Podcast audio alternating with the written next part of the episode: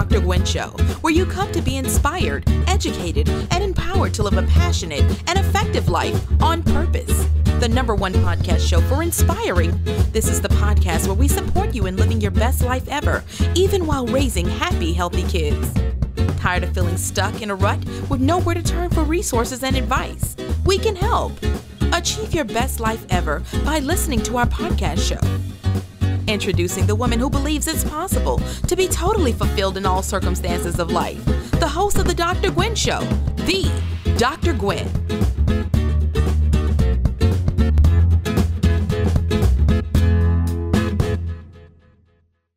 Hey, friends, this is Dr. Gwen.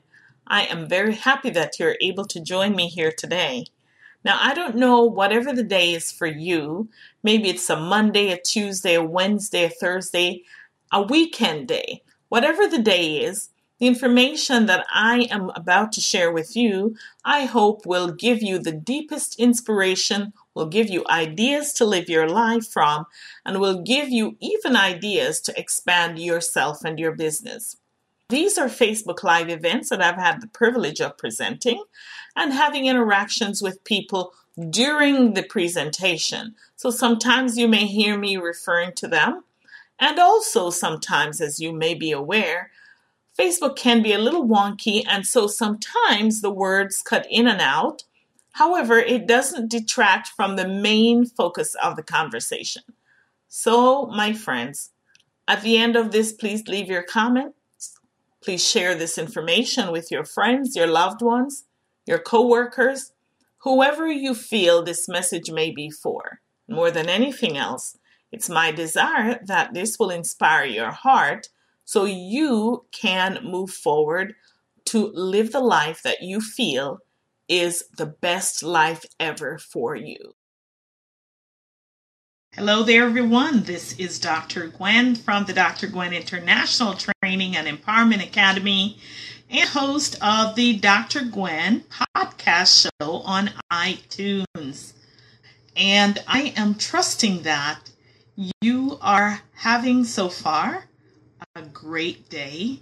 And if you saw my post this morning on my page, that post is an encouragement for you to fashion your thoughts about how you think about how you can do something, whether or not something is impeding you or helping you to progress or whether or not you feel like you are progressing or you're able to progress on a certain front.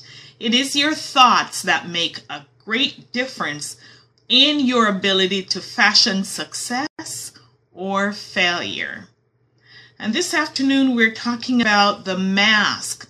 And that, of course, doesn't seem like it is a pleasant conversation. But then again, after we talk about this, you will begin to see that it absolutely is. And one of the reasons, as you know, why I come here every day is to help us to reflect on our lives and how we're living it so we can experience the most positive and most beautiful experiences, even in the midst of our struggles or challenges or pain or whatever comes our way because life doesn't have to be disastrous and it doesn't have to feel as though it's the end of the world when we are confronted with the different challenges. And as humans, we have a way that we deal with our challenges. And a lot of times, what we do is we put on a mask. But I want to ask you here this afternoon is your mask benefiting you? Does the mask that you wear have a positive impact on you and on the people in your lives? I want to turn to a terminology that I learned a long time ago, and I believe this was coined by the psychologist Sigmund Freud, and it's called defense mechanisms. And defense mechanisms, I learned, are tools or behaviors or actions or thoughts that we take on in our lives to protect us. And a lot of times we put those defense mechanisms on and we put them on when we were kids. As little kids, those defense mechanisms, they help protect us from harm or dangers or perceptions. The thing about it is, though, as we grow up and we become adults, we tend not to shed some of those. And one article I confronted uh, quite recently suggested that there are good defense mechanisms. They considered the word assertive, assertiveness to be a defense mechanism. Now, don't ask me how that definition came about. I'm not necessarily expressing that as my belief. The point that I am working towards expressing is simply that a defense mechanism may not be all negative. And I coin a mask to be a defense mechanism. So, as we talk about this today, I want you to search your life to see what is the mask that you may be wearing today. I had a mask, and my mask was intended to protect me from, from some people. I felt very uncomfortable for a good long time when anybody approached me too rapidly in a too friendly, jovial way, especially guys. And sometimes they would have a way to put their hands on you or make some comments that really made me feel uncomfortable. And because I didn't want to offend anyone and I didn't want to upset anyone and make them feel less than, I put that mask up to kind of ward off them until they learned who I was. And that was my protection so that I could feel comfortable. And what that did was it, it, it inhibited me. It prevented me from being really me up front. Of course, as they knew me and I knew them, whoever they were, what happened was that then my real self became real and visible. But also, though, that mask kept a lot of people out, like not approaching me initially. And while it made me feel safe back here, it didn't allow other people to feel safe in my presence so that they could be their free selves and relate. Now, I was not aware a hundred percent that that mask was on until I did some deep reflecting and some deep soul searching. And then I discovered what it was. And it flashed back to me when I was in high school. I had an English teacher, Mrs. Croft, who came. She was a visiting teacher. And at the end of the year, she was an excellent educator, very warm and wonderful. And that side note has nothing to do with what I'm saying. but Mrs. Croft came and she, at the end of the year, wrote a summary on all of us who were kids in her class. And I clearly remembered her summary of me. And who Mrs. Croft de- described me to be was this rose. And she said, you, she wrote, you are this rose that grows bud, she said, that's closed and that gradually opens to the warmth of the sun. Now, back then, do you think I had a clue what she was talking about? Not a single clue. I wasn't even aware. And it was only decades later, after I had done my own self searching and deep searching, that I realized that Mrs. Croft knew me even before I recognized who I was. I discovered that this is what I was doing, like a closed rosebud. And rosebud, because the essence is so wonderful and the essence is so beautiful. And yet, it's closed so everyone cannot enjoy the radiance and the beauty of me as with when I'm open. And I remembered having a conversation with a few other people about that. When they met me up front, it was like that distant, that wall. By this time, I was thinking it was gone. However, it probably was two years ago that I had a conversation with someone else about this. And during the conversation, she said to me, You know, you are so much different now than when I first met you. And I said, Really? I said, Huh, I don't know what that is.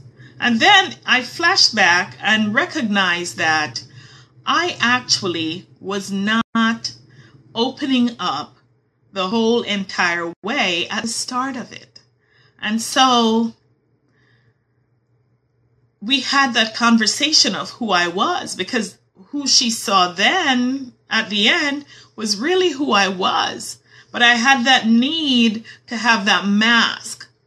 Now, why did I share all of this story with you? What kind of mask are you wearing today? Do you have one on? Are you putting on a mask that may be keeping others away from you? It may cause you to feel safe, but in the process, what does it do for others? And if it keeps others away from you, then really, in essence, it's also keeping blessings away from you. Now, there are certain masks that we know of that I'm going to just state a few. There are as many as 15 or more defense mechanisms, I'll call them. I, I won't say mask, even though that's really what they are. One of the one of those masks is denial. That sometimes the situation may be so painful, the circumstance may not be so right, and that we end up being in denial. And how do we show the denial? We act the complete opposite of what is actually going on with us. That denial is what keeps us acting differently from who we really are. And that can be not so good because inside of that denial can come pretense, pretense of who we are not. One of the worst type of pretense, I don't know if there's any better or any worse really, but one of the ones that really get to me is people pretending to be something that they are not. You know, and who am I to judge, right? Because I had my own going on there. Yeah, I had my own distance that I was keeping people away from. I don't want to be anything different than who I really am. I don't want to project that I am this way when life is actually this way. I don't want to project that I have this when I really don't. I think there are levels of projection in people's lives that can help them to look forward to whatever it is that they are creating in their minds. And there is a difference because everything that you want first starts in your mind and with your language. So it's really important that when you are creating what you want, your language Hey there, Jackie, my friend. How are you? Just love you, girl. So it's really important that the, the language that you are projecting is really positive, that is going to be driving other people to you, and that will drive whatever you want towards you. So you're not going to say, well, you know, I am, and you're doing something negative. You're going to speak in, into existence that positive thing that you really want. And by speaking it, it's completely different than denial and pretending that you have it. Because when you get when you get up and you say, "Oh man, you know, I am so grateful for all of this wonderful um, million dollars that I have saved up in my bank account. That can be a denial of the reality and it can be your projection language. I think the projection language is something that needs to be done on your own in your own conversations with yourself. Not that you're gonna go out there and be, oh, poor me, I don't have and I don't have. No, none of that stuff. Nobody wants to be around anybody who's like that, who's always a downer. However, though, we have to make sure that the masks are not things that are inhibiting us and inhibiting others around us. So that denial and not being real about the circumstance is really not a good one. Then the projection. Oh, thank you. thank you, Jackie. yeah, so the projection as well. You know what? Sometimes when we have an issue in our lives, you know what we do? We put it on other people. We have a way to do that. We go, we say, you know, if I have a shortfall, for example, and I am aware of it and somebody brings it to my attention, what I do is I stick it on to my husband or I stick it on to my friend or I stick it on to my coworker or I stick it on to my boss and project it over there all the time in denial, not knowing that I have that particular issue. That is a mask. And that mask is not serving me. Because if I don't come to grips and deal with that, then it's going to continuously inhibit me in my personal growth and inhibit my relation with other people. And that's a whole rationalization is another defense mechanism. Or we rationalize stuff away and we make the meaning of something different than what what it really is. So, my friends, I want you to from my story that I shared earlier and from this conversation, what I want you to do is to take a look and to really examine to see whether or not you have a mask on. And it's not a sin and it's not wrong and it's not a crime for you to have a mask on. But what that mask does is it inhibits you. It it takes away from your own greatness. It takes away from your own connectedness with others. And it really robs you of some eternal joys that you could be experiencing had you expressed yourself the fullest and the best way that you really are. And really, in reality, when we are not really ourselves, what that does is it doesn't allow other people to feel free to be themselves around us either. So think about that. And if you're wearing a mask, I invite you to join me to take it off and throw it away and just let the bare self show up. Just show up really, truly the way you are. Because that is the way, my friend, that your true essence will be felt. Like my teacher told me that I'm this rosebud. You can smell the roses much more beautifully when it is open than when it's closed. So get rid of the mask, open yourself, be beautiful, be lovely. Jackie, I love you as always. And Jackie says, Yes, I've been working on me being my true self. That is so wonderful. And you know, that's what we all do.